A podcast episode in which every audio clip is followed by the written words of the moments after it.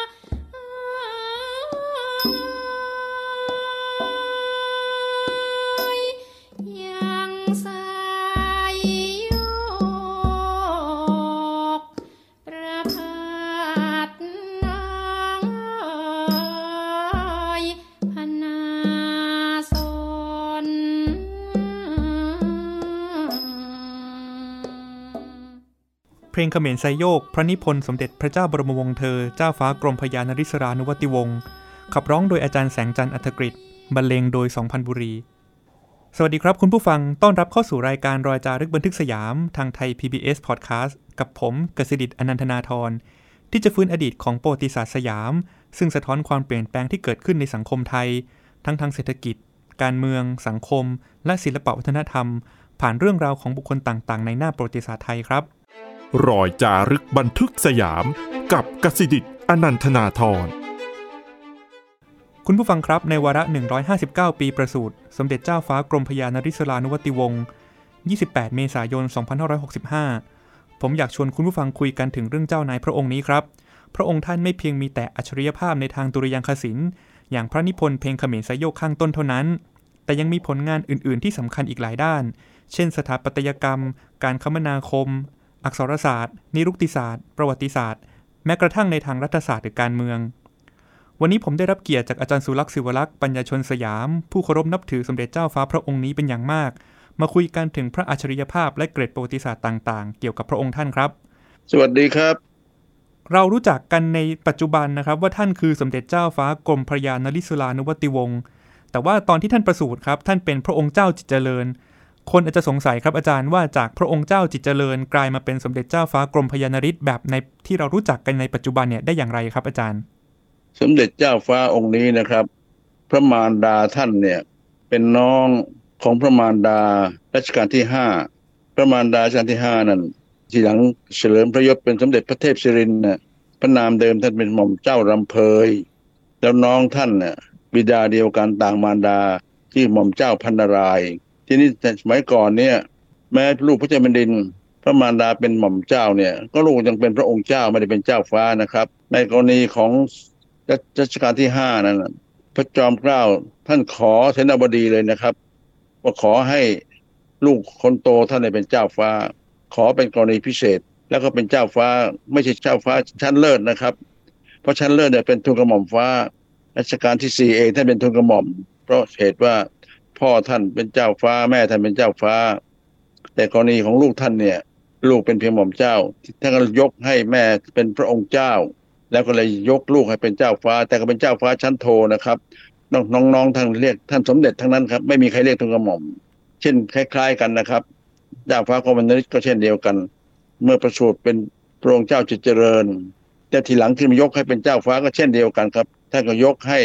หม่อมเจ้าพันนาราย เป็นพระองค์เจ้าพันนาราย ก็เลยเป็นเจ้าฟ้าขึ้นมา เรื่องเจ้ามันซับซ้อนยุ่งยากก็คือแปลว่าท่านเป็นเจ้าฟ้าจากการที่แม่ท่านจากหม่อมเจ้าได้เลื่อนเป็นพระองค์เจ้าใช่ไหมครับ ก็เป็นการเลื่อนตามพระมารดาของท่าน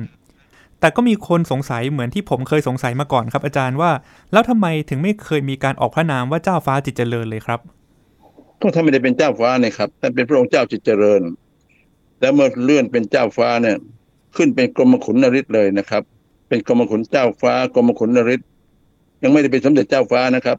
เป็นเจ้าฟ้ากรมขุนนั้นเฉยๆคือเรื่องเจ้าเนี่ยหลายขั้นตอนนะครับ เจ้าฟ้าเองก็แบ่งเป็นชั้นหนึ่งชั้นสองชั้นสามชั้นเอกชั้นโทชั้นตรีเลยกันเนี่ย ที่แรกก็เป็นเจ้าฟ้าชั้นตรี เจ้าฟ้ากรมขุนนริศรานุวัติวงศ์แต่ว่าภายหลังเนี่ยนะครับ คือรัชกาลที่ห้านั้นท่านมีน้องสองคนท้องเดียวกัน องค์หนึ่ง เจ้าฟ้าจาตุรนรัศมี อีกองค์หนึ่งก็พานุรังสีสว่างวงนี่ท้องเดียวกันเลยครับ แม่เดียวกัน พ่อเดียวกัน ก็ทรงกรมนะครับ จาตุรนรัศมีเนี่ยทรงกรมเป็นทีหลังได้เลื่อนขึ้นเป็นกรมพระจักรพรรดิพงศ์ส่วนพานุรังสีนั้นทีหลังขึ้นเป็นสมเด็จกรมพระยาพานุพันธ์พานุเดกแต่ว่าเจ้าฟ้าจาตุรนนั้นสิ้นพระชนตั้งแต่เพียงกรมพระ และเมื่อเจ้าฟ้าพระองค์นี้เนี่ยสิ้นพระชนเนี่ยในหลวงรัชกาลที่ห้าก็เลยบอกทรงว้าเวพระราชฤทัย เดี๋ยวมีน้องท้องเดียวกันสองคนเดี๋ยวนี้เหลือคนเดียวแล้ว เจ้าฟ้ากรมคุณนฤทธิ์เนี่ยแม้จะไม่ใช่ลูกท้องเดียวกัน ก็เป็นลูกของนาเรื่องขึ้นเป็นกรมหลวงนะขึ้นเป็นสมเด็จเจ้าฟ้ากรมหลวงนริศรานวัติวงศ์ทีแรกเป็นกรมขุนเฉยๆแล้วขึ้นเป็นสมเด็จเจ้าฟ้ากรมหลวงเอ่อเรื่องเจ้าซับซ้อนแบบนี้นะครับ เพราะฉะนั้นอาจจะสรุปในชั้นนี้ได้นะครับ ว่าที่ท่านไม่เคยมีการออกพระนามว่าเจ้าฟ้าจิตเจริญ เพราะว่าตอนที่ท่านเป็นเจ้าฟ้าเนี่ยท่านเป็นกรมขุนไปแล้ว เพราะฉะนั้นก็เลยเรียกว่าเป็นเจ้าฟ้ากรมขุนแล้วก็เลื่อนเป็นกรมหลวงกรมพระจนทีหลังท่านเป็นสมเด็จกรมพระยาทีนี้เราพูดถึงสมเด็จเจ้าฟ้ากรมพยานริศครับอาจารย์ว่าท่านมีอัจฉริยภาพในหลายด้านมากเลย ท่านไปแสวงหาความรู้ต่างๆ นี้มาจากไหนครับโบราณเขาบอกน้ำแหลมใครจะเสียม ท่านแหลมคม และไม่ใช่แหลมคมธรรมดาครับ ท่านศึกษาหาความรู้ด้วยพระองค์เอง และก็ท่านพูดอย่างไม่เกรงใจนะครับท่านรอดปลอดพ้นจากการไปเรียนเมืองนอก เพราะรัชกาลที่ห้าเนี่ยท่านศรัทธามากเลยว่าส่งลูกไปเรียนเมืองนอก แล้วท่านเห็นว่าน้องต้องไปเรียนเมืองนอกด้วย แต่น้องรุ่นโตๆเนี่ยไม่ทันเรียนเมืองนอกแล้ว เพราะฉะนั้นท่านก็รับสั่งกับพระองค์หญิงพนารายนะครับ พระนามเดิมท่านชื่อแฉนี่น้าแฉน้าแฉฉันจะส่งจิตเจริญไปเรียนเมืองนอกนะ พระองค์เจ้าพนารายท่านไม่ทำอะไรเลยครับ ท่านทรงพระกันแสงอย่างเดียวคือคือในสมัยโบราณ ในหลวงตัดคำไหนต้องเป็นคำนั้นกรมยาฤทธิ์ท่านก็แล้วแต่แล้วแต่ ในหลวงจะว่ายังไงท่านก็ทำตามนั้นที่ในหลวงแพ้แม่สมเด็จกรมยาฤทธิ์ท่านทรงพระกันแสงอย่างเดียว ก็เลยไม่ได้ไปเรียนเมืองนอก เพราะรุ่นนั้นน่ะ พระเจ้าลูกเธอรุ่นหลังๆน้องเธอรุ่นหลังๆเนี่ย ก็มีสมเด็จกรมพระสวัสดิ์ได้ไปเรียนเมืองนอกองค์เดียวนี่เล่าให้ฟังพัฒกรในการไปเรียนเมืองนอกนั้นน่ะ มีสองฝ่ายนะครับ ฝ่ายหนึ่งเห็นไปเรียนเมืองนอกมันจะทำให้เจริญก้าวหน้า ความรู้ความอ่านแบบฝรั่ง อีกฝ่ายเห็นว่าไปเรียนเมืองนอกนั้น มันเป็นเรื่องฝรั่งมันมิจฉาทิฐิไปอยู่กับฝรั่งแล้วเสียคนหมด ความคิดแตกแยกกันเป็นสองฝ่าย แม้ขนาดพระยาวิสุทธิสุริยศักดิ์นะครับ ทีหลังได้เป็นราชทูตและเมื่อท่านไปก็ไปดูแลเป็นเป็นพระพิบาลรัชกาลที่หกพ่อท่านยังไม่ยอมให้ให้พระยาวิสุทธิ์เอาลูกสาวไปอยู่เมืองนอกเลยครับ เพราเห็นว่าเมืองนอกเนี่ยมิจฉามิจฉาทิฏฐิเอาคนไปอยู่ที่นั่นจะเสียคนหมด เมื่อในหลวงรัชกาลที่ห้าคิดจะส่งผู้หญิงไปเรียนเมืองนอกมาปรึกษาท่านเด็จกรมยาดำรงนะครับเพราะท่านเด็จกรมยาดำรงท่านเป็นคนเก่งในการเลือกผู้คน แล้วก็เลือกพวกลูกเบาลูกไพร่พวกโขนนะครับสี่คนเนี่ยไปเรียนเมืองนอกแล้วเด็กกรมยาดำรงเป็นคนเลือกให้ไปเรียนเมืองนอกสี่ท่านเนี่ยเผอิญทั้งสี่ท่านเนี่ยกลับมาได้รับความสำเร็จมากจากเมืองนอก คนหนึ่งมันได้เป็นหม่อมของสมเด็จกรมพระยาเทววงศ์คนหนึ่งได้เป็นภรรยาเจ้าพระยาต่าง ๆ เนี่ยสมเด็จกรมพระยาท่านเรียกสี่คนเนี่ยไมเคิลไมเคิลนะครับ คือว่ามองเห็นว่าได้ผลแล้วผู้หญิงถึงได้ไปเรียนเมืองนอกได้ทีนี้เราอาจจะรู้จักท่านกันนะครับในฐานะที่เป็นสมเด็จครูเป็นนายช่างของกรุงสยาม เป็นศิลปินเอกของกรุงรัตนโกสินทร์ครับ แต่เราไม่ค่อยรู้ครับว่าสมเด็จเจ้าฟ้ากรมพยานริศเนี่ยมีบทบาทราชการอะไรบ้างครับ อยากให้อาจารย์ช่วยเล่าหน่อยครับว่าท่านมีบทบาทสำคัญในทางราชการไทยอะไรอย่างไรบ้างครับ ในทางราชการเนี่ยนะครับ ท่านเป็นคนที่มีความคิดริเริ่ม นอกจากซื่อสัตย์จุจริตแล้วเนี่ย ท่านทำอะไรในประณีตว่าราชการหลายกระทรวงเลยครับ แล้วก็ฝีมือในงานเขียนก็เลิศเลยครับ แต่ว่ารัชกาลที่ห้านั้นท่านเป็นคนพระไทยร้อนให้สมเด็จกรมยาที่ทำอะไรมาไม่เสร็จ ถูกเกลี้ยวอยู่เสมอเลยครับ ก็ย้ายกระทรวงอยู่เรื่อยนะครับ ท่านว่าหลายหลายกระทรวงเลย แต่ไม่อยู่นานอะเป็นเริ่มอะไรไว้แล้วรัชกาลที่ห้าท่านไม่ทันใจท่านก็ย้ายเปลี่ยนไปเรื่อยๆ ในแง่ของการบริหารงานเนี่ยสมเด็จกรมพระยาดำรงราชานุภาพ ท่านเก่งมากทำงานทันอกทันใจในหลวง แต่สมเด็จกรมยานริศเนี่ยท่านทำอะไรไม่ทันใจในหลวงนะครับ แต่ว่าท่านมุ่งความเป็นเลิศอย่างเดียว ที่อาจารย์สุรักษ์พูดไปนะครับ นอกจากการเป็นนายช่างหรือเป็นศิลปินที่เรารู้จักกันเนี่ยท่านเคยดูทั้งกระทรวงโยธาธิการนะครับ ดูเรื่องการคมนาคม ดูกระทรวงการคลังแม้กระทั่งดูเรื่องทหาร ท่านก็เป็นทหารคนหนึ่งด้วย อาจารย์เคยบอกว่ามีเกร็ดประวัติศาสตร์อันนึงบอกจอมพลปพิบูลสงครามเนี่ยเขาเกลียดเจ้า แต่ว่าเขารักสมเด็จเจ้าฟ้ากรมพระจันทริศมากเลย คือนี่มันตอนหลังแล้วนะครับ สมัยรัชกาลที่เจ็ดเนี่ยมีอภิรัฐมนตรี สมเด็จเจ้าฟ้ากรมพยานุก็เป็นอภิรัฐมนตรีได้ท่านหนึ่งนะครับ มีห้าท่านด้วยกันนะครับ ประธานก็คือสมเด็จเจ้าฟ้ากรมพยาพานุพันธ์อันนี้เป็นน้องในหลวงรัชกาลที่ห้าท่านขึ้นมาเป็นกรมพยาในรัชกาลที่หกถึงรัชกาลที่เจ็ดเนี่เพิ่มพระราชอิสยศนะเป็นสมเด็จพระราชปิตุลาบรมพงษาภิมุขกรมพยาพานุพันธ์วงวรเดชนี่เป็นประธานคณะองคมนตรีรองลงมาก็เจ้าฟ้าบริพัตรสุขุมพันธ์นี่เป็นเจ้าฟ้าชั้นเอกสององค์นี้เจ้าฟ้าชั้นเอก แล้วรองมาสมเด็จกรมพยาฤทธิ์ก็เป็นเจ้าฟ้าชั้นโทรองลงมาจะถึงกรมพยาดำรงราชานุภาพ เป็นพระองค์เจ้าที่ขึ้นมาเป็นได้ได้ได้ทรงกรมสูงที่สุดในกรมพยานะครับ แล้วก็มีกรมพระจันทบุรีนรุนาถซึ่งเป็นพี่ในหลวง ก็ตอนนั้นก็เชื่อกันว่าท่านเป็นคนเข้มแข็งในทางการเงินการคลังห้าท่านเนี่ยเป็นอภิรัฐมนตรี ทีนี้ก็เมื่ออภิรัตเนี่ยก็ต้องมี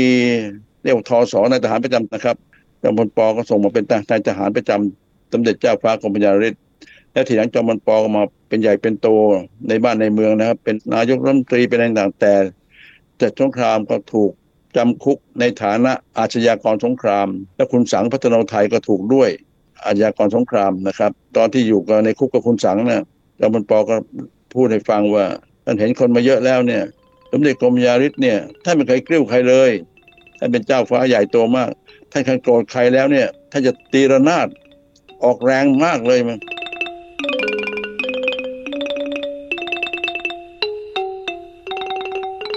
เราเหยไปกับเพลงเลยในสมเด็จเจ้าฟ้ากรมยาฤทธิ์ที่จอมพลปอเขายกย่องนับถือมาก แต่ก็แปลกมากนะครับเขาเกลียดสมเด็จกรมยามรงราชานุภาพมากเลย ถึงกับบอกว่าถ้ากรมดำรงเข้ามาที่ไหนให้ยิงที่นั่นเลยพระกรมดำรงท่านหนีไปอยู่เกาะหมากนะครับสิบปีแต่ท่านกรมยานท่านไม่หนีไปไหนนะครับท่านอยู่ท่านองค์เดียวเป็นเจ้านายที่ ปลอดภัยที่สุด ทั้งทั้งที่รัชกาลที่เจ็ดก่อนจะสมบัติเนี่ย ขอให้ท่านเป็นผู้สำเร็จราชการแทนพระองค์นะครับแล้วตอนนั้นก็เรื่องขัดแย้งกันมากระหว่างรัฐบาลเนี่ยโดยเฉพาะในเรื่องกบฏบวรเดชเนี่ยหลายคนจะถูกประหารชีวิตเนี่ยท่านก็ไม่ยอมเซ็นประหารชีวิตท่านเป็นคนดื้อเพราะฉะนั้นเมื่อรัชกาลที่เจ็ดแถราชสมบัติแล้วก็เสนอว่าควรจะให้ท่านเป็นผู้สำเร็จราชการต่อไป ทางรัฐบาลก็ไปเฝ้าท่าน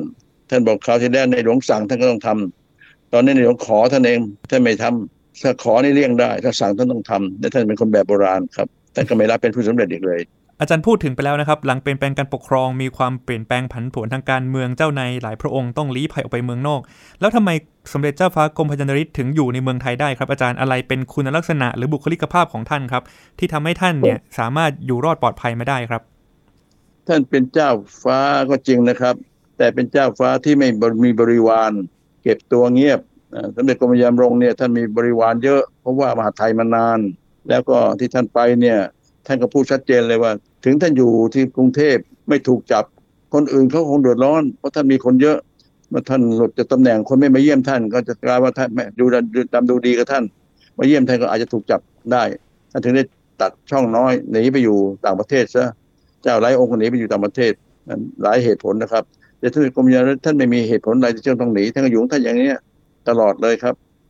หลังเปลี่ยนแปลงการปกครองแล้วเมื่อสมเด็จเจ้าฟ้ากรมพยานริศไม่ได้มีงานราชการอะไร กลายเป็นว่าท่านมีเวลานะครับมีโอกาสในการเขียนงานนะครับ ต่อมาเป็นหนังสือสำคัญอยู่ 2 ชุด ทั้งสารสมเด็จนะครับที่เป็นพระนิพนธ์โต้ตอบกับสมเด็จกรมพยาดำรงราชานุภาพ แล้วก็บันทึกเรื่องความรู้ต่างๆครับที่เป็นจดหมายโต้ตอบกับพยาอนุมานราชทนครับ ช่วงเวลานี้ของสมเด็จเจ้าฟ้ากรมพยนริศนะครับในการศึกษาหาความรู้ในการคุยกันเรื่องต่างๆ ที่ต่อมานำมาเผยแพร่เนี่ยครับอาจารย์สุรักษ์ก็มีบทบาทสำคัญนะครับในการเอาหนังสือเหล่านี้กลับมาพิมพ์ใหม่ โดยเฉพาะในเรื่องบันทึกเรื่องความรู้ต่างๆครับอยากให้อาจารย์สุรักษ์เล่าถึงที่มาที่ไปของบันทึกความรู้เรื่องต่างๆ ที่สมเด็จเจ้าฟ้ากรมพยนริศได้ทิ้งไว้ให้กับพวกเราครับ สมเด็จกรมพยนริศเนี่ยนะครับ ท่านเป็นคนซึ่งสนใจใฝ่หาวิชาความรู้ ใครสนใจใฝ่หาวิชาความรู้เนี่ยถ้าเขียนจดหมายถึงท่านท่านตอบหมดเลยนะครับท่านเรียกท่านเรียกว่าเพื่อนนักเรียน ยกตัวอย่างมหารีดเนี่ยนะครับ เป็นพระอยู่ปรเรียนไม่กี่ประโยคหรอกเขียนหนังสือถึงท่าน ท่านก็ตอบจดหมายถึงคุณมหารีดว่าอย่างนั้นอย่างนี้และการเขียนหนังสือของท่านเนี่ย ท่านมีแบบแผนแบบคนโบราณนะครับ อย่างถึงมหารีดเนี่ย เป็นปรเรียนท่ถึงคุณมหารีด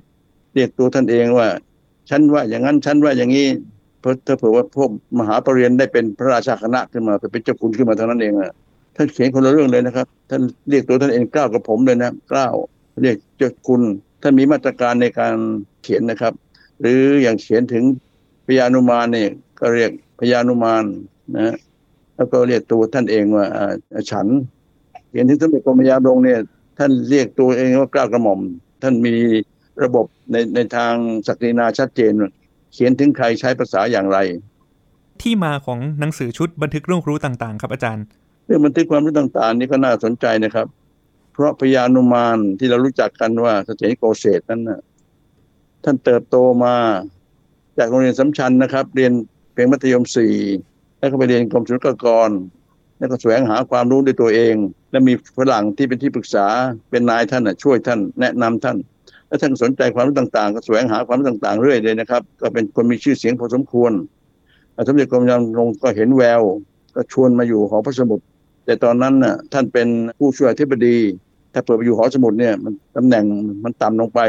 ท่านจำเป็นต้องเอาเงินเดือนมาเลี้ยงลูกเลี้ยงเมียเลี้ยงน้องท่านก็มาบอกเจ้าคุณสุพรรณตอนเจ้าคุณสุพรรณเป็นรองอธิบดี แต่อธิบดีนั้นคือพระองค์เจ้าพร้อมนั้นน่ะพระเนตรบอดนะครับ คือเป็นพระธิบดีโดยตำแหน่งเท่านั้นเอง แต่ร่างตำแหน่งอธิบดีเนี่ยจ้าคุณสุพรรณเกิดเรียกเป็นอธิบดีตัวจริงเจ้าคุณสุพรรณท่านไม่เคยรู้เรื่องศุลกากร เพราะฉะนั้นก็บอกให้จ้าคุณนุมานอยู่ต่อ เพิ่มเงินเดือนให้ท่านก็เลยไม่ได้ไป แต่ความที่ท่านสนใจความรู้มีมาก แล้วทีหลังเนี่ยเปลี่ยนแปลงการปกครองแล้วถูกท่านถูกเอาออกพวกก่อการบางคนคงเห็นคงเห็นว่าไอ้กรมนี้เป็นกรมมีสตังค์เยอะท่านก็ถูกไล่ออกมา เสียเสียใจมากพอดีตอนนั้นน่ะหลวงวิจิตวาทการไปเข้าข้างพวกคณะราษฎรได้ เสนอให้จอมพลปพิบูลสงครามตั้งกรมศิลปากรขึ้นมาใหม่ ก็เลยมาชวนเจ้าคุณนุมานไปทำงานกับใครที่ได้ตำแหน่งเป็นหัวหน้ากองเท่านั้นเองนะครับหัวหน้ากองวันวรรณคดีประวัติศาสตร์อะไรเนี่ยนี่ท่านก็เห็นมาอยู่กรมศิลปากรแล้วเนี่ยโอ้โหมันความรู้ความงามต่าง ๆ เยอะแยะท่านมีความรู้เนี่ยคุณนุมาท่านเป็นคนเก่ง อะไรท่านไม่รู้ท่านก็แสวงหาท่านก็กล้านะครับ เขียนถึงเจ้าฟ้ากรมยานฤทธิ์เลย กล้าเขียนไปท่านผู้ชมแล้วท่านก็กล้าตอบ นี่เขียนไปเขียนมาต่างฝ่ายต่างเรียนจากกันและกัน มันก็เลยเป็นหนังสือใหญ่ขึ้นมาเลยครับ แต่สมเด็จกรมยานฤทธิ์ท่านรับสั่งอย่างนะ อะไรที่เธอได้ไปจากฉันน่ะอย่าไปอ้างมาเอามาจากฉันนะเป็นของเธอเองนี่จ้าคุณนุมานท่านก็เก่งนะแล้วท่านก็บอกเนี่ยท่านผู้ใหญ่สอนว่าอย่างนั้นว่าอย่างนี้ถ้อยเอ่ยชื่อท่านก็พอพระไทยท่านเป็นคนเก็บพระองค์มากในกรมยานฤทธิ์นะทำไปทำมาโต้ตอบกันจนสิ้นพระชนชีพเลย เลยเป็นหนังสือถึงห้าเล่มใหญ่ ๆ ผมมีความสุขมากครับ ที่ผมได้เป็นบรรณาธิการจัดพิมพ์หนังสือชุดนี้บันทึกความรู้เรื่องต่าง ๆ เนี่ยห้าเล่มใหญ่เลยครับ ตอนนั้นเนี่ยบ้านบ้านเมืองเราจนนะครับ ต้องไปพึ่งฝรั่งไปไปขอเงินยูซิสมากว่าจะได้มาเลือดเลือดตาแทกประเด็นเลยแล้วผมก็ทำตั้งใจทำออกมาทัน ฉลองร้อยปีประสูติสมเด็จเจ้าฟ้ากรมยานฤทธิ์นะครับ ซึ่งท่านเป็นพระองค์ที่สองนะครับ องค์แรกที่ได้ยูเนสโกรับรอง ในระดับสากลคือสมเด็จกรมยานดำรงสมเด็จกรมยานฤทธิ์เป็นองค์ที่สองผมก็ดีใจมากผมมีส่วนร่วมในการพิมพ์บันทึกเรื่องความรู้ต่าง ๆ เนี่ยสำหรับผมแล้วถ้าใครไม่ได้อ่านหนังสือชุดนี้ห้าเล่มเนี่ยเสียทีเกิดมาเป็นคนไทยครับ อธิบายทุกเรื่องเลยเรื่องไทย เรื่องราชสำนักเรื่องนิติชาวบ้านเรื่องภาษาอะไรต่างๆเป็นน่าน่าสนใจมากครับ ผมได้อ่านชุดนี้แล้วผมยังประทับใจนะครับ นอกจากมิติต่างๆ ที่จารย์สุรักษ์ได้พูดไปเนี่ย เห็นถึงความเป็นมนุษย์ของสมเด็จเจ้าฟ้ากรมพยนริศเนี่ยนะครับ ท่านก็คุยกับพยานุมานเขียนจดหมายโต้ตอบกันอย่างน่าสนใจน่าสนุกมากนะครับ รวมถึงเกร็ดประวัติศาสตร์ต่างๆนะครับ อย่างยกตัวอย่างเช่นนะครับ ตราแผ่นดินตราคุดที่เราเห็นในปัจจุบันเนี่ยก็เป็นฝีมือการออกแบบของสมเด็จเจ้าฟ้ากรมพยนริศนะครับท่านเขียนเล่าให้พยานุมานรัชทนเนี่ยฟังนะครับว่าตอนแรกแบบที่ถูกให้มาก็เป็น ครุดที่เรารู้จักกันก็จะเป็นครุดยุทธนาคใช่ไหมครับ มีนาคถือด้วย ท่านก็บอกตอนที่ท่านต้องเอามาวาดมาออกแบบเนี่ย ท่านก็บอกเออ ท่านรู้นี่ว่านาคเป็นแค่อาหารของครุฑไปไหนมาไหนต้องมีนาคด้วยเนี่ย ดูครุฑจะตะกะไปนะครับ ก็เลยเอานาคออกทำเป็นครุฑลำมือก็ออกมาสวยงามอย่างที่เราเห็นในปัจจุบันนะครับ อันนี้ก็เป็นสิ่งซึ่งเป็นส่วนหนึ่งของบันทึกเรื่องความรู้ต่างๆ จากสมเด็จเจ้าฟ้ากรมพยานริศนะครับที่เราสามารถไปอ่านไปศึกษาหาความรู้กันได้นะครับ นอกจากบทบาทในทางวิชาการในทางประวัติศาสตร์ที่ท่านบันทึกความรู้ต่างๆ ไว้ให้เราครับอาจารย์ ในแง่ชีวิตส่วนพระองค์ของท่านบ้างครับ เจ้านายสมัยก่อนมักจะมีหม่อมหลายคนครับ แต่สมเด็จเจ้าฟ้ากรมพยานริศท่านมีหม่อมราชวงศ์โตเพียงคนเดียวครับ ท่านมีหม่อมมาก่อนนะครับ แต่ว่าตายแล้วถึงมีคนหนึ่งคุณโตนี่เป็นคนที่สามแล้วนะครับ หม่อมท่านตาย แต่ท่านไม่ไม่ใช่เจ้าชู้ไม่มีเมียมากนะครับ มีเมียทีละคนเท่านั้นเอง หม่อมราชวงโตนี่ก็เรียกเป็นชายาคนสุดท้ายของท่าน แล้วก็มีโอรสธิดา และการตั้งชื่อโอรสธิดาตั้งชื่อตั้งชื่อแบบโบราณเลยนะครับ อย่างผู้หญิงเนี่ย อีท่านหญิงอีคนโตนะหญิงอามท่านหญิงไอเนี่ยยกตัวอย่างง่ายๆหรือแม้ลูกชายท่านต้องตั้งชื่อแบบโบราณนะครับ อย่างท่านใสท่านท่านใสนี่ไหมครับเออเบอร์สี่นะครับแล้วท่านงัวนี่เบอร์ห้านะครับ ตั้งชื่อแบบแบบโบราณ ส่วนพระนามพระนามจริงนะครับ ท่านก็แบ่งนะ ส่วนหนึ่งเอาตามสายของท่าน สายของท่านส่วนมากชื่อจิตใจใจทั้งนั้นนะเพราะท่านจิตเจริญเนี่ยหม่อมเจ้าดวงใจ อีกทีนึงก็ตั้งตามชื่อพี่สาวท่านอันท่านหญิงไอเนี่ยเพราะพี่สาวท่านชื่อ องค์กนิกาแก้วทีหลังก็เป็นเจ้าฟ้าเหมือนกัน หรือลูกท่านง่วเนี่ยตั้งชื่อเพลารถ เพราะว่าคุณคุณโตนั้นน่ะเป็นเชื้อสายของคุณโตมาจากพระองค์เจ้างอนรถรู้สึกจะเป็นพระองค์เจ้าวังหน้าหรืออะไรเนี่ยตั้งชื่อ ให้ไม่มีรากมาจากทั้งพ่อบางทั้งแม่บ้างอะไรอะไรเป็นตัวอย่าง อาจารย์เคยเล่าว่าท่านตั้งชื่อลูกเองใช่ไหมครับ ไม่ได้ไปขอชื่อจากในหลวง อันนี้เป็นมีอิทธิพลมาถึงผมด้วยนะ ตอนผมมีลูกชายเนี่ย ผมไปเฝ้าพระองค์ธานีอยู่ประจำแต่หม่อมเจ้าจงจิตถนอมก็เฝ้าประจำเป็นสิงห์จงบอกนี่ทุลักษ์ไปขอชื่อให้ในกรมประธานที่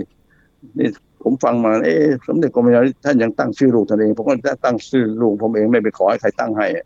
อ่านี่เป็นตัวอย่างง่ายถ้ามีอิทธิพลมาถึงผมเล็กๆน้อยๆนะครับ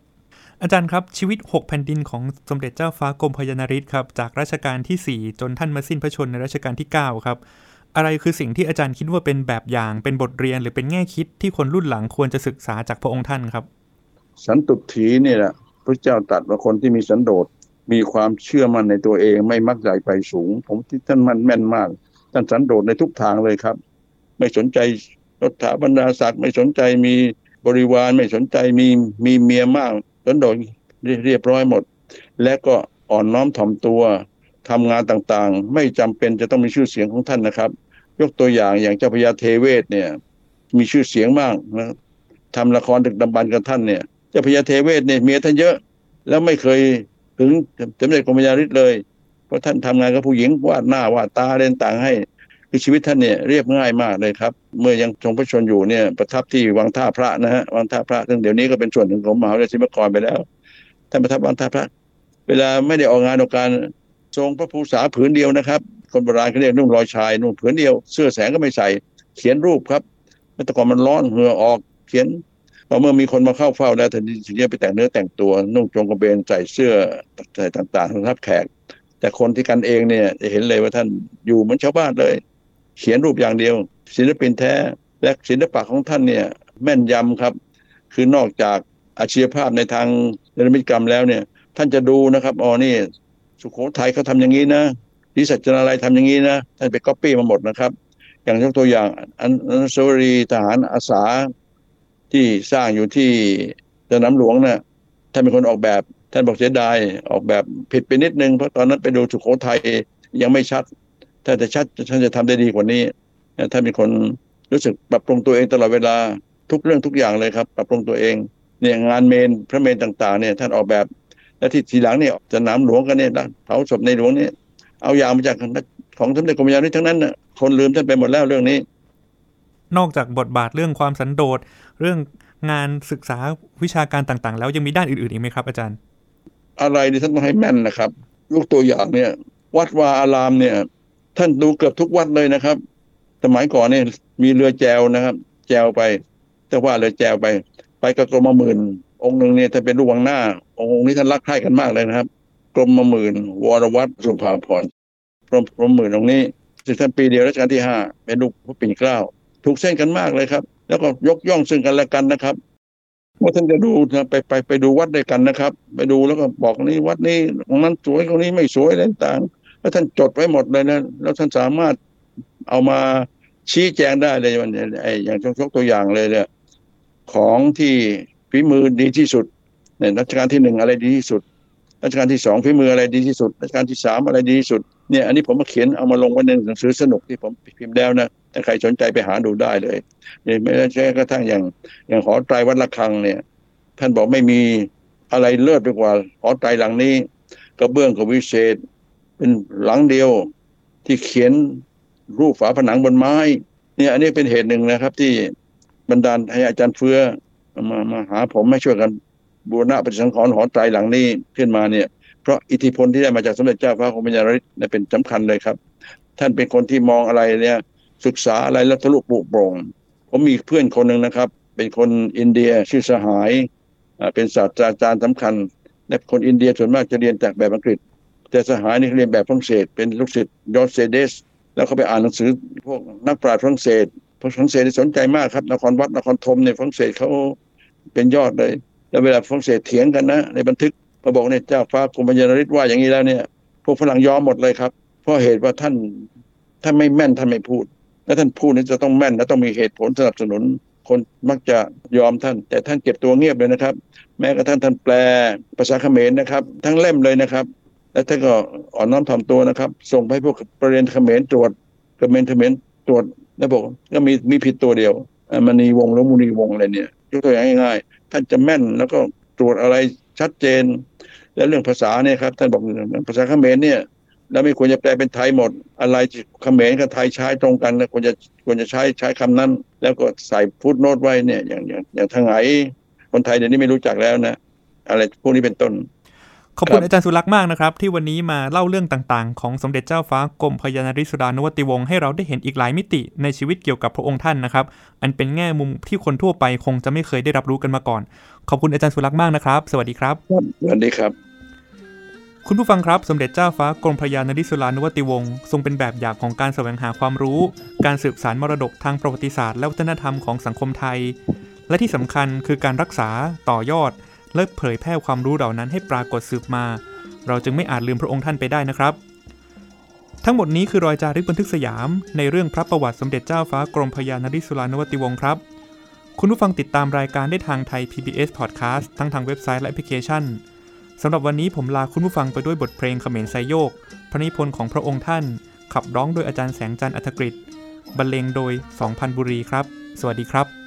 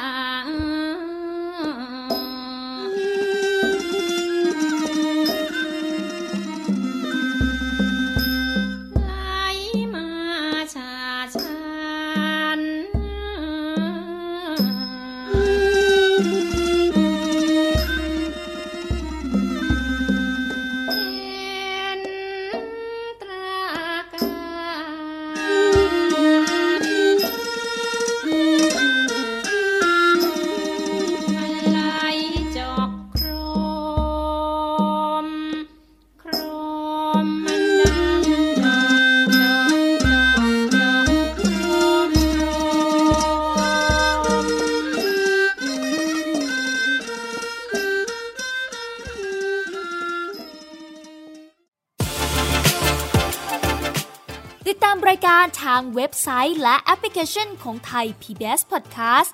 Spotify SoundCloud Google Podcast Apple Podcast และ YouTube Channel Thai PBS Podcast Thai PBS Podcast. View the world via the voice.